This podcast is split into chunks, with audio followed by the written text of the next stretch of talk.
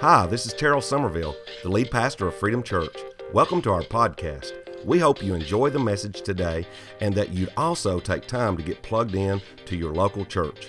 We believe you can't do life alone, so we learn to do life together. I also want to thank our givers who make this podcast possible. If you are blessed by this ministry, please consider subscribing, giving, and sharing this with your friends and family. God bless you. Hey, everybody, welcome to Freedom Online. So thankful for tuning in today.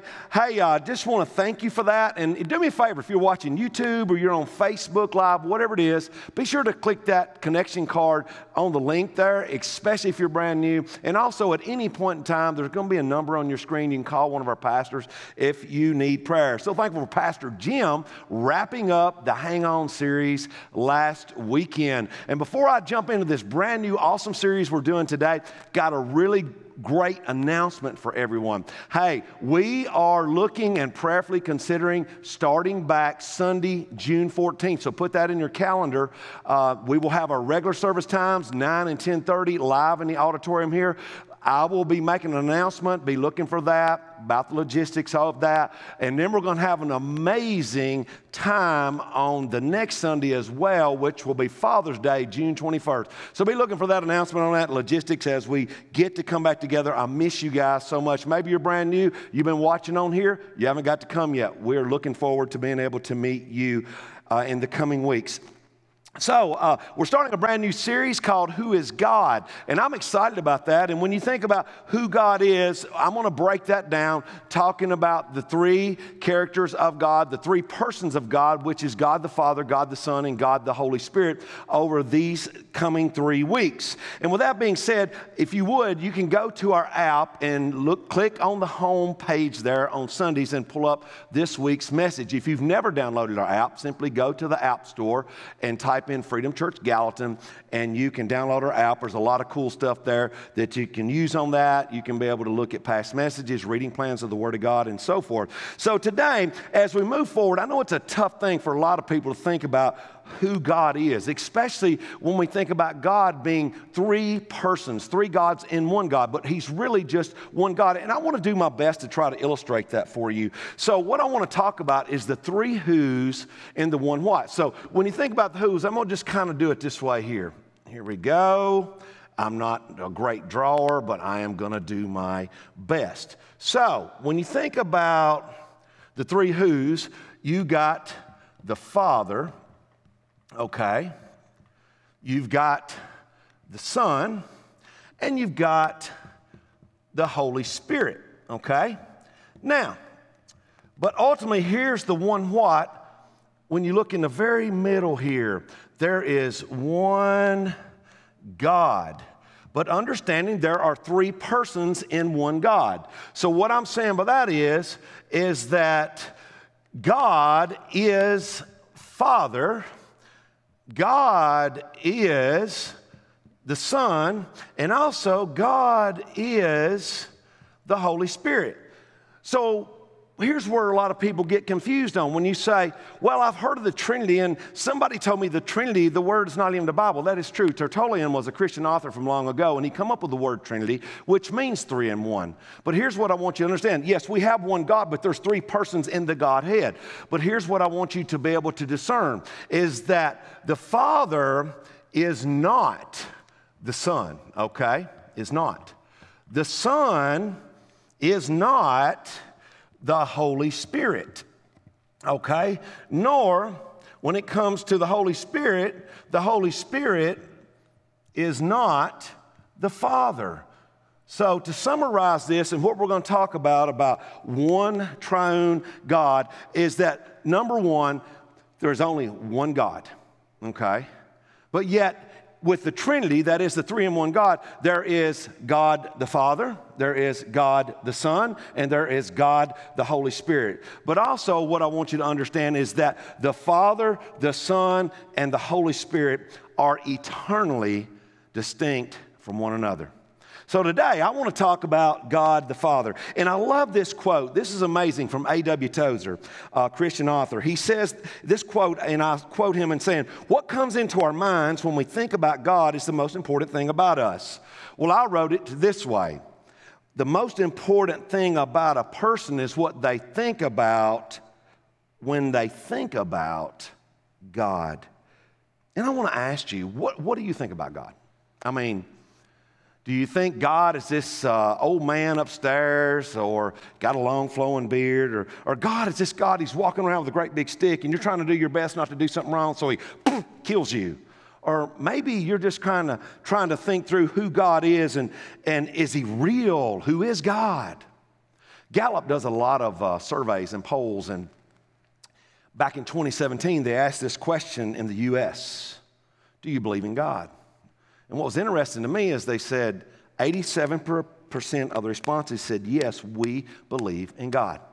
So when we look at the Bible, in the Old Testament, there's the Old Testament and there's the New Testament.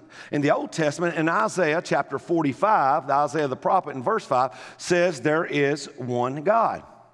Then we know in the New Testament, when we hear that Jesus, the Son of God, comes on the scene, he lives his life for 33 years. He goes to the cross, he dies for humanity's sins, and then he comes back and he walks on earth for 40 more days. The Bible tells us that he was seen of over 500 people, and before he left, he gave the Great Commission. And in Matthew's Gospel, in chapter 28 and verse 19, he tells everyone there as his last words before he goes back to heaven, he says for us to go and to make disciples, baptizing them in the name of the Father, the Son, and the Holy Spirit. He's reciting and saying there's the Father, the Son, and the Holy Spirit. So I go to and I see um, a third of the New Testament was written by a man named Paul. After he, Jesus had went back to heaven, Paul, formerly Saul, Saul was going around and he was threatening Christians, he was imprisoning Christians, he was killing Christians, and he was on the road to Damascus. And he got knocked off of his high horse by Jesus. And he asked Jesus a very important question, which is very important for us as humanity. He says, Who are you, Lord? And what would you have me to do? See, that's a good question. Who are you, Lord? So we know that he steals away to Arabia according to the scriptures. He studies to figure out who Jesus is. And then he becomes the third, uh, third of the New Testament is written by him. He wrote two particular letters to the Corinthians.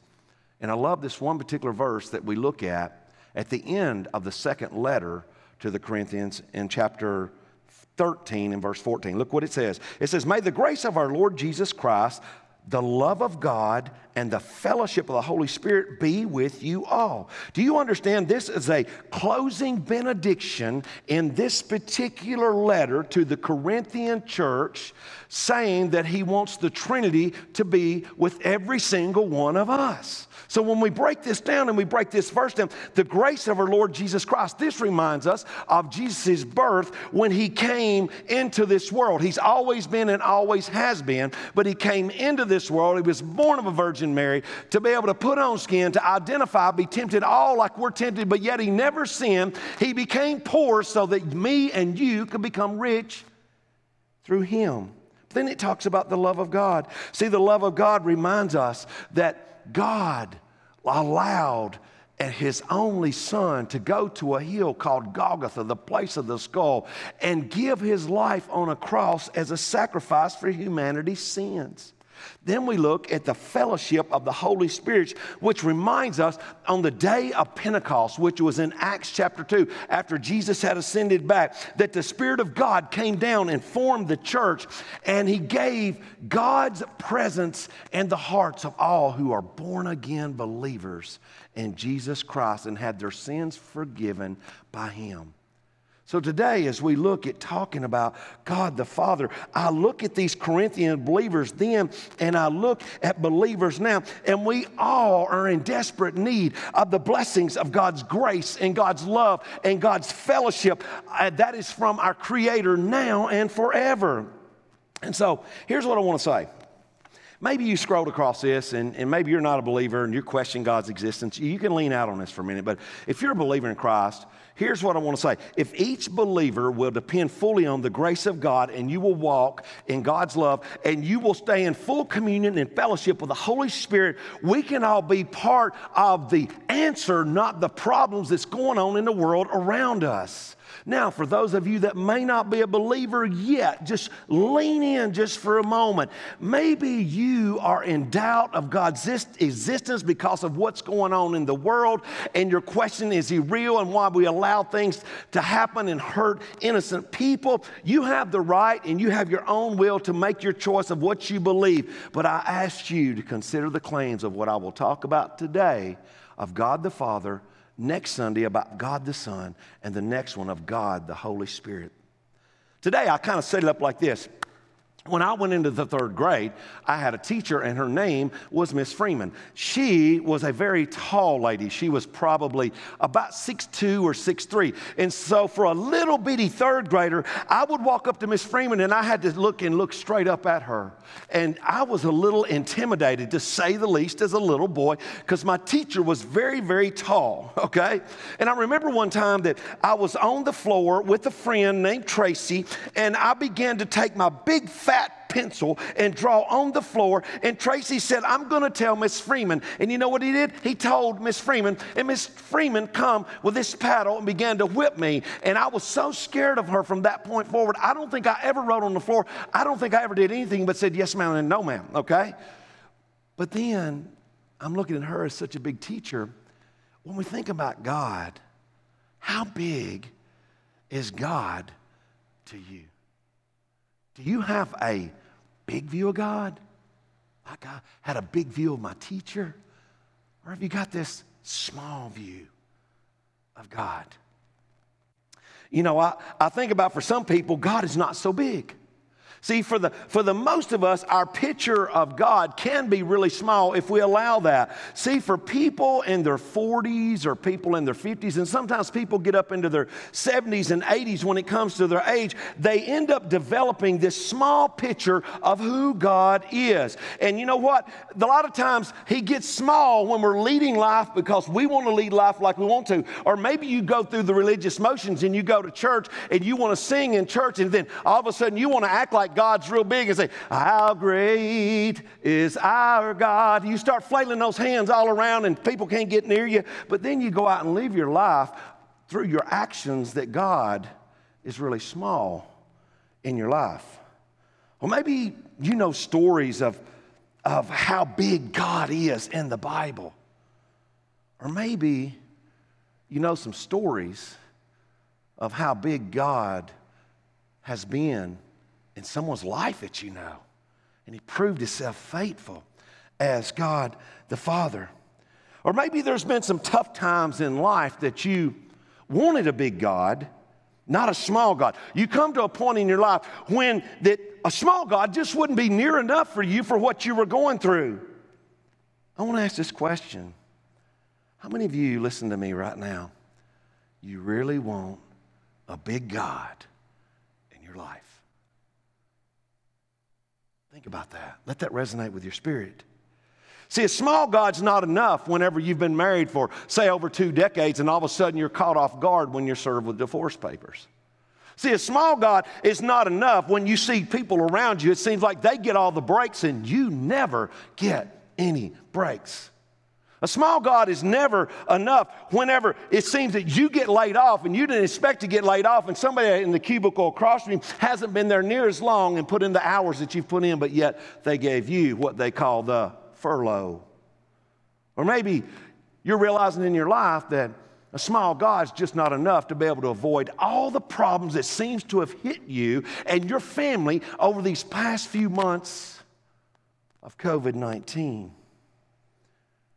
There's a couple of views of God that are true views of God. One view of God is like God is a caregiver, and I believe that about Him. When we were little, and when I was a little boy, and I was blessed to grow up in church, I looked at God as a, as a caregiver. See, most people, uh, they never expand their view beyond that caregiving mindset that He is a nice, comforting, loving, personable God. He's like the grandpa that you always wanted to climb up in his lap and talk to him because he was so comforting to you. Well, see, I grew up and you know, as we grow up and we, in, in times we have those what we call cliche prayers, you know. And I remember, you know, you would be taking a test maybe in school, and, and as you would take this test, you would say, Oh, dear Lord, please let me pass my test. Amen. Because you wanted to get a good, for me, it was when I first started out, it was ones, twos, and threes. And you're probably wondering, what is he talking about? Yeah, I got ones, twos, and threes in school before we got A's, B's, and C's, and, and D's, and F's. And F's I thought meant fine. But anyway, um, then you would say that, that cliche prayer say, I remember, oh, dear Lord Jesus, I like God. I like that girl there. So we would make out the little note that says, Do you like me? I like you. Put yes in a box and no in a box. And you would hand it to them and you're praying, Lord, please let them check yes. Please let them check yes. Or you've seen your friend got a puppy and you're thinking, Lord, I want a puppy too. Most people get to a point when it comes to praying, they don't even pray to God unless some kind of major disaster strikes. That view of God says that, God, I just want you to provide in order to make me happy. But then there's another view of God. It's God as being a rule giver. You say, what do you mean a rule giver? As we get older, some of the God views change as God sets up boundaries and we allow Him to either set up boundaries in our lives for those he loves and created. And we're thinking, if I'll do everything right and I don't do anything wrong, I can tip the scales of religion in a way that God is going to be good for me. God is a rule giving God. I will be good and God will be good to me. And we begin to think like, and most people follow God on a premise that things will go good for them if they follow Him and they're good for God and follow all the rules. They're thinking, maybe I'll have a healthy lifestyle. Maybe God will give me wisdom. Maybe God will bless my family. Maybe He will bless my business. Maybe God will bless my career. I've just got to be good and tip the scales in the ways of justice for a rule God. In other words, God has come to make us good and we're trying our best to be good. I, don't know about you, but how many of you here are really good? Are you really good? Jesus said, No one is good but the Father. I was so bad when I grew up, and this is, I hate to even say it, but they called me terrible Terrell. It has a ring to it. Please don't hashtag me terrible Terrell. But when you look at these God views, it shows the amazing aspects of the character of God. And we can be really honest that, that God is a caregiving God and God is a rule giver, but they really aren't enough. We want something more than that from God. So if you're not careful, you walk away from God in your life because God is no longer a challenge to us in our minds because we have this small thinking of God. No longer do we look at God as that great big person in our lives, like that great big person that I respected in Miss Freeman. Therefore, we end up being a person to where that all we want to know about him is what little bit we do know about him, the mystery's gone. So in our lives, God becomes small, boring, and absolutely predictable. Hmm.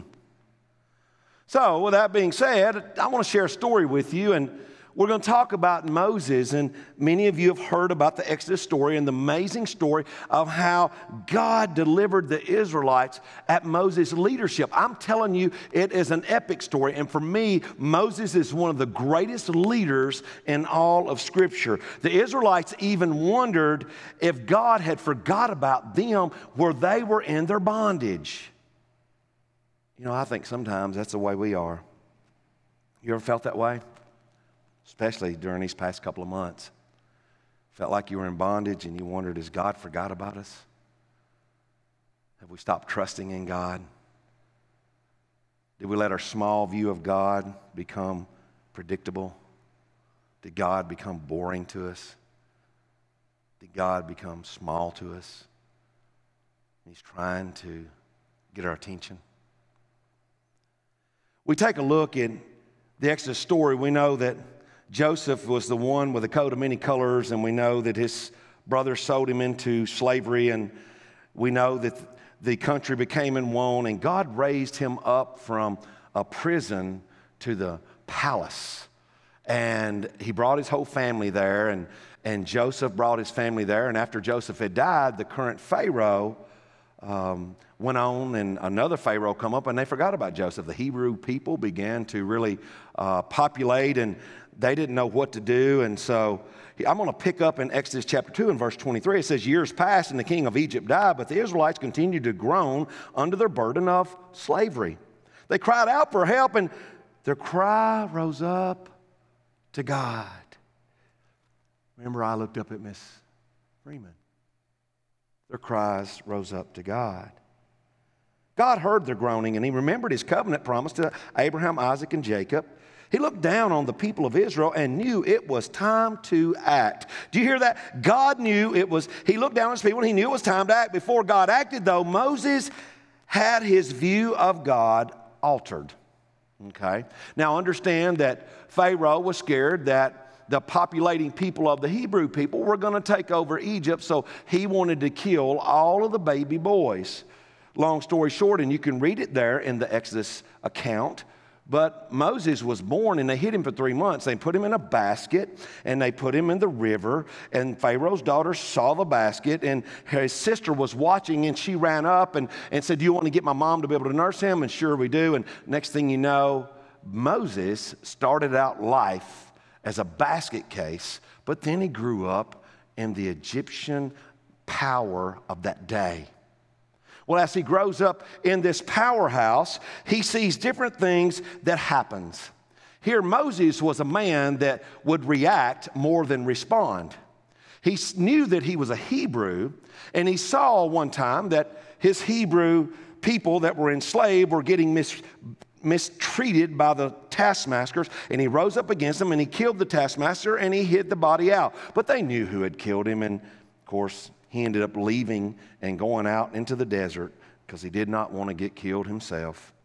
And as we look at what happens, he goes out and he goes to these he didn't ever want to be a shepherd but he's going out to be a shepherd and he sees these ladies and these other men and the shepherds were running him off from getting their water so he runs off those shepherds and he gives water to all the lady shepherds and they go back and tell their father jethro zipporah in particular does and says well bring him to us here well it ended up jethro gave zipporah to moses to be married and he begins to raise his family there and then one day moses goes up on the mountain and that's where we pick up in chapter 3 and verse 3 in Exodus. It says, He began to see this bush that he did not understand why that it was burning, but yet it was never consumed. And he said, This is amazing, Moses said to himself. Why is that bush, why isn't that bush burning up? I must go see it. When the Lord saw Moses coming to take a closer look, God called to him from the middle of the bush, Moses, Moses. Here I am, Moses replied. Do not come any closer, the Lord warned. Take off your sandals, for you are standing on holy ground. I am the God of your father, the God of Abraham, the God of Isaac, and the God of Jacob. When Moses heard this, he covered his face because he was afraid to look at God. See, God called Moses at this time and at this moment. He was calling Moses to lead his people out of bondage from slavery in Egypt. But Moses' but got in the way. Check out what it says in Exodus 4, beginning with verse 10. But Moses pleaded with the Lord, Oh Lord, I'm not very good with words. I never have been. I am not now. Even though you have spoken to me, I get tongue tied and my words get tangled. Then the Lord asked Moses, Who makes a person's mouth? Who decides whether people speak or do not speak, hear or do not hear, see or do not see? It is not. Is it not I, the Lord? Now go, and I will be with you as you speak, and I will instruct you in what to say. See, God was being patient with Moses as Moses multiple times makes excuses of why that he cannot be the one that God would use to lead his people out of bondage. How many times has God nudged your heart and you made excuses? You made excuses of why you wouldn't serve in the church. Or you made an excuse of why you didn't tell a coworker why you believed in God or how you gave your life to God. Or maybe you made excuses of why you wouldn't give to God and you say, I don't think I'm going to have enough. And you didn't trust God that He'd already given what you have. We make excuses all of the time. And you know, a lot of times it rises out of our own human insecurities.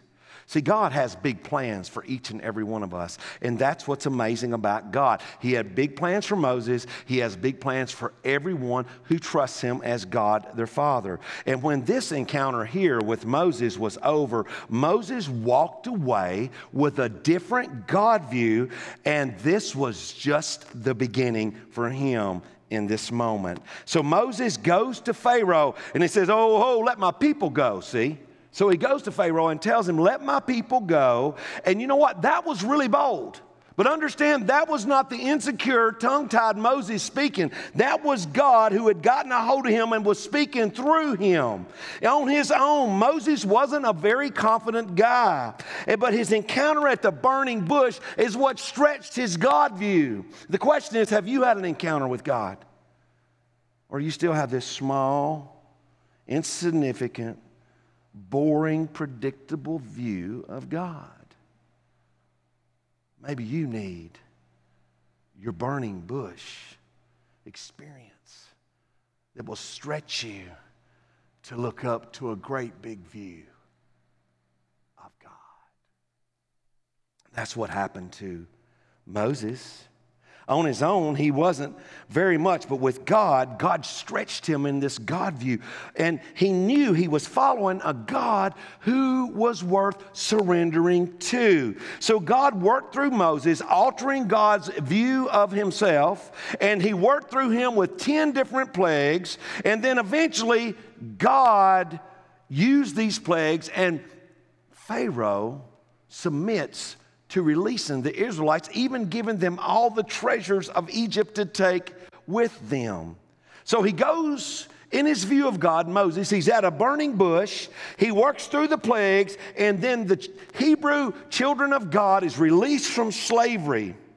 Now, wouldn't that be enough for God to show Moses that he really cared? Nope. God covers them with clouds by the day as they're walking, so they don't need any kind of sunscreen. God leads them by fire at night. But here's what ends up happening the Egyptians began to chase them because the free labor was walking away, building the Egyptian empire. So they go chasing after them. The Egyptians pursued them, and then as they were cornered there at the Red Sea, God parts the Red Sea and He holds the Egyptians back with a pillar of fire. And they crossed on dry ground. And the Bible tells us very distinctly that all the Egyptian and Pharaoh's army of cronies drowned. End of story? Nope, not yet. God began to feed them with manna which was a bread like substance, a sweet bread like substance. He fed them with manna, he fed them with quail morning and evening. He provided water for them. And all along, here's what's sad Israel was still doubting God. They had fears of what God was going to do. God continually kept showing how big He was. The view was a great big view of God. And here's what I will tell you, you see. When you take your eyes off of God, you can get a very small view of God. And not only who He is, but who He can be in your life. God led Moses up on Mount Sinai to give him the Ten Commandments to protect their community, to give them guidelines of how that they are to love God and how that they are to respect God and love and respect their neighbors. However, God wasn't done revealing who he was in this God view. In fact, Moses met with God. The Bible tells us in the tent of meeting. It says in Exodus 33 in verse 11, Inside the tent of meeting, the Lord would speak to Moses face to face as one speaks to a friend. Afterward, Moses would return to the camp, but the young man who assisted him, Joshua, son of Nun, would remain behind in the tent of meeting. See, the God who showed up in the burning bush, the God who showed up in the plagues, the God who showed up with a pillar of fire, the God who showed up and parted the sea, the God who gave manna and quail in the morning and evening, the God who provided the water had more to reveal to Moses than what he could ever imagine. And just like God being a friend to Moses, next week we'll talk about how that God showed up in the person of his son for you and I. And in John 15, it tells us in verse 15, now you are my friends. He no longer looks at us as slaves. That God that we've talked about today is more than a caregiver providing manna and providing quail. The God that we're talking about today is more than a rule giver, providing 10 commandments and being able to give direction and inspiration to the Israelite people, God's people. God showed up in ways that nobody could have ever expected God to show up. How about you? What's your view of God? I believe He'll show up in ways that you never expected whenever you get a great, big, new view of God.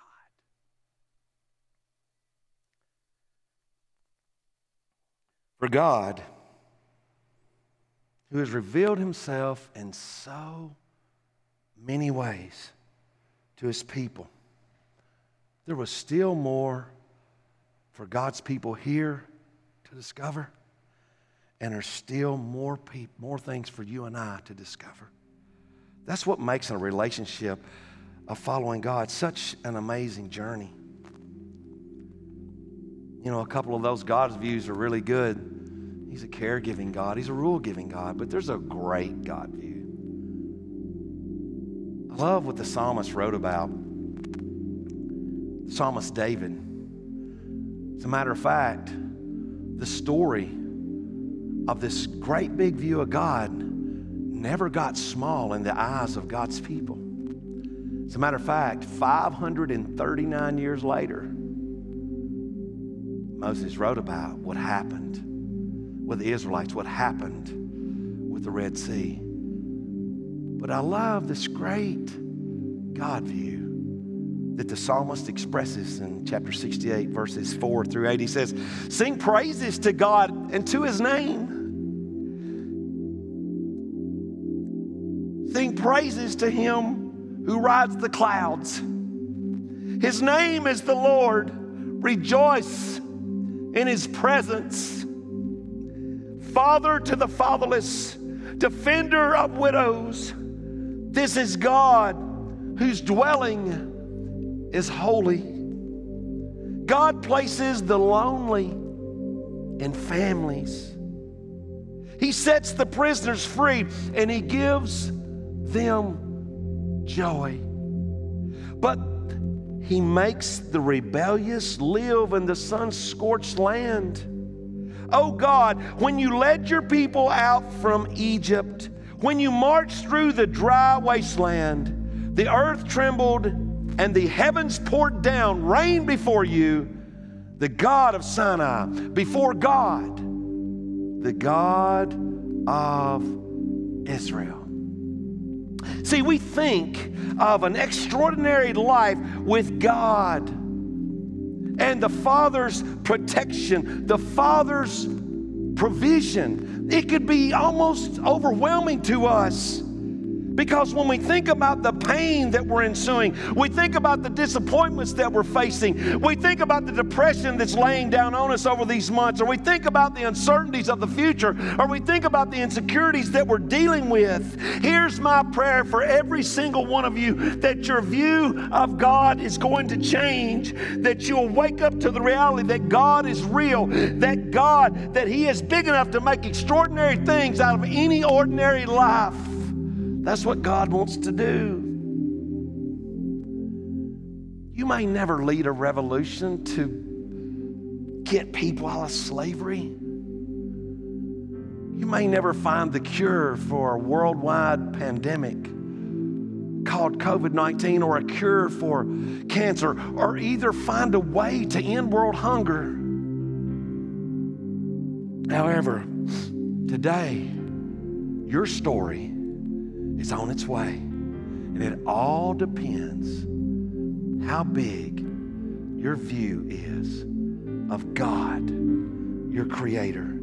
See, God can use you for a history making, earth shaking, cultural revolutionizing thing. You just have to avail yourself and change your view of God and say, you know what? I want to expand the view of God. I want to see the glory of God. I want to see what God can do because God is big and He's audacious and He's loving and He's caring and He's there for us always. Even to the very end, our God is big enough to do everything in all of us.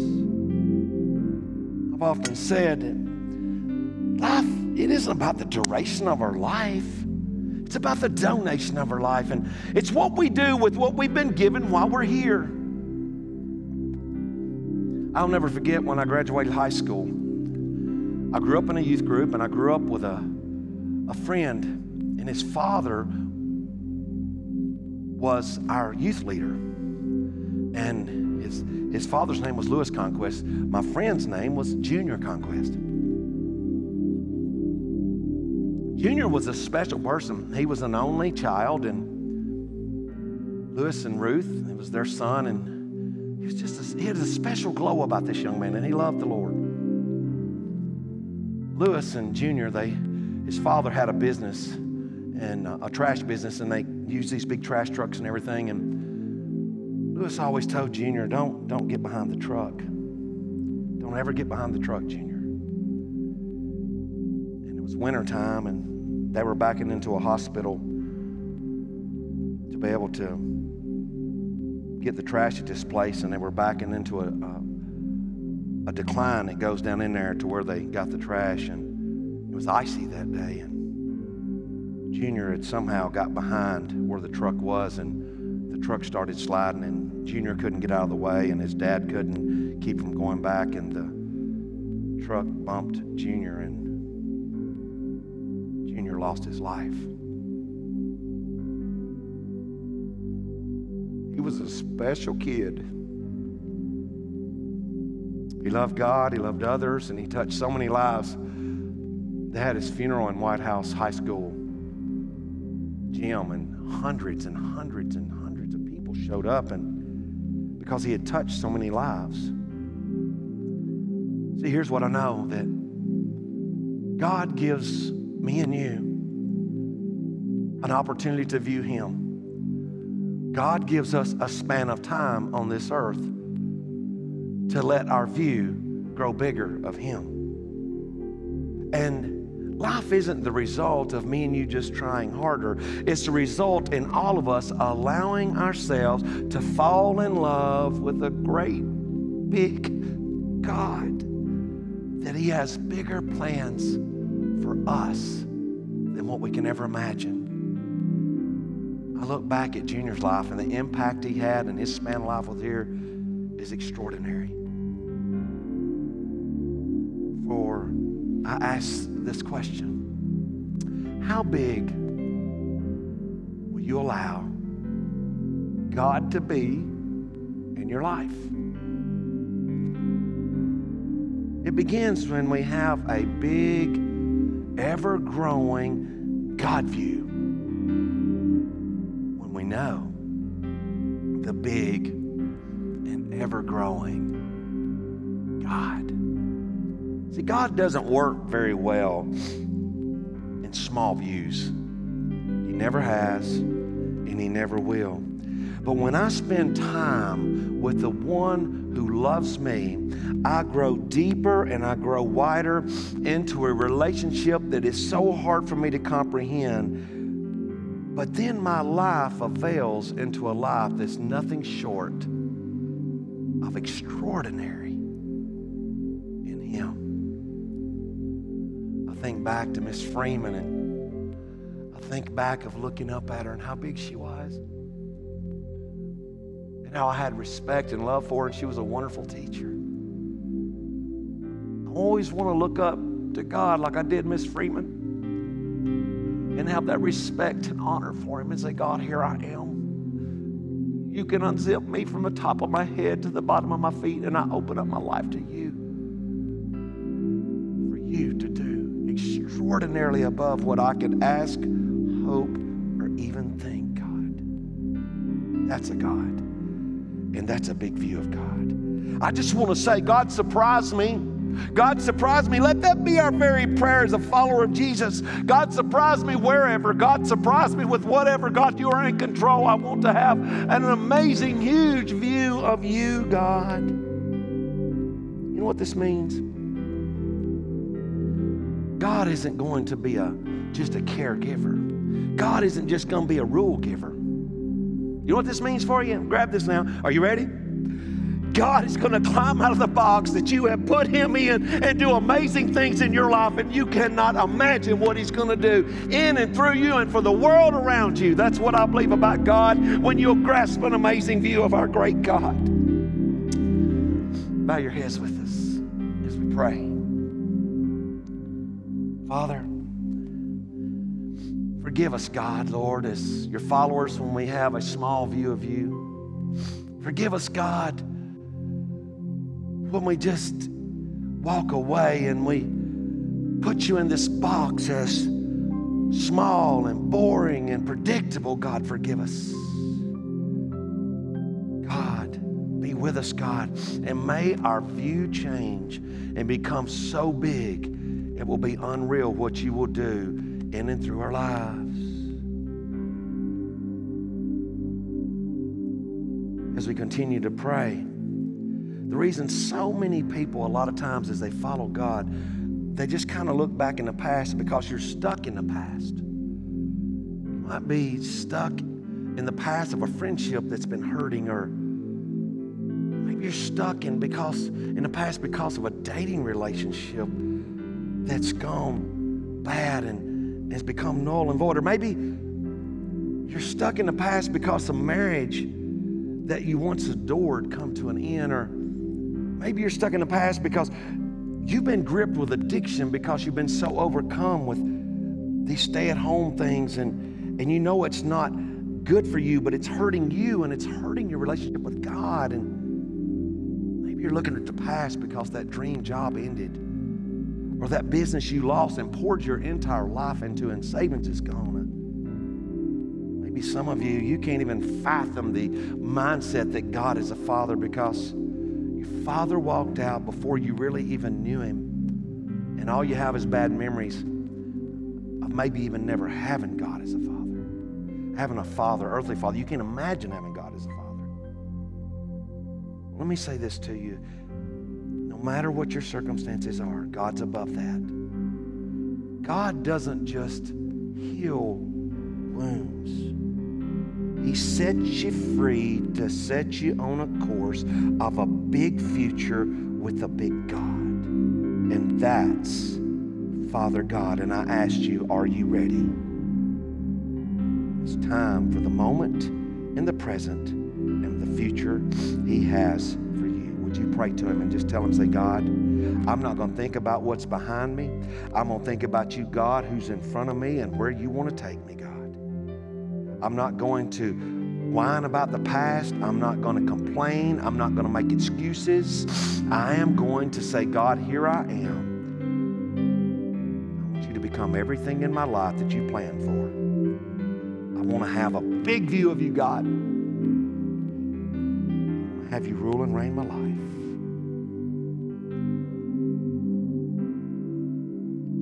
We continue to pray, maybe you've never given your life to God. You've never looked at God as even being real or, or that God could be so big, but God could be so small to be in your heart. He can. He's an anywhere at one time God. And to have Him in your heart is to ask Jesus, His Son, to come into your life. So, right now, right where you're at, if you feel this conviction is pouring down on your soul and you feel this knock upon your heart, that's God the Son wanting in your life that gave his life for you and your wrongdoing, what we call sin. He died for you to forgive you of all wrongdoing. And if you will call upon his name and ask him to forgive you of those sins, he will give you his peace, his plan, his purpose, his joy, his love, and ultimately his forgiveness. And you will get your name in his book in heaven. So ask him, say, Lord Jesus, just tell him, say, I asked you to come in my heart. Please forgive, and, forgive me for not having the proper view of you, God. I believe, Jesus, you gave your life for me. I want you to rule and reign my life. Forgive me of my sins. I ask you to save me. My life is yours. Make me whole in you. Make my view of you brand new. In Jesus' name. Amen. I hope and pray that if you gave your life to Christ, there's a number on the screen there. If you just simply just text the word save to us, we will follow up with you and and we will help you. This is not the completion, this is the beginning of this wonderful relationship, this amazing journey that you can have on this side of heaven until you get there. So we'd love to help you with that. If you need prayer or you need to talk to a pastor, there's also a number on your screen that you can call. We'd love for you to be able to do that. We are so thankful for you joining us today. And man, I cannot wait to share who is God when it comes to God's Son next week. I'm excited about that. I hope and pray that, that you'll be here for that. Hope and pray that you'll share this today with someone that could help them in so much about who God is, but how big God can be in all of our lives. I hope and pray the rest of this day will be a joyous day for you. And may God just bless you rich and immensely. And I am excited that a couple of weeks from today, we're going to come back together face to face. God bless you, and may God richly touch your life today, and may your view be ever growing and changing in an ever growing and loving God. God bless you. Hello, Pastor Jim here. I just wanted to come on and thank you for listening and help answer the question what next? If you gave your life to Jesus today, we would love to take that journey with you. Simply text the word SAVED to 615 900 2176. And make sure to follow us through the week on our social media accounts at Freedom Church TN. We love you. Have a blessed week.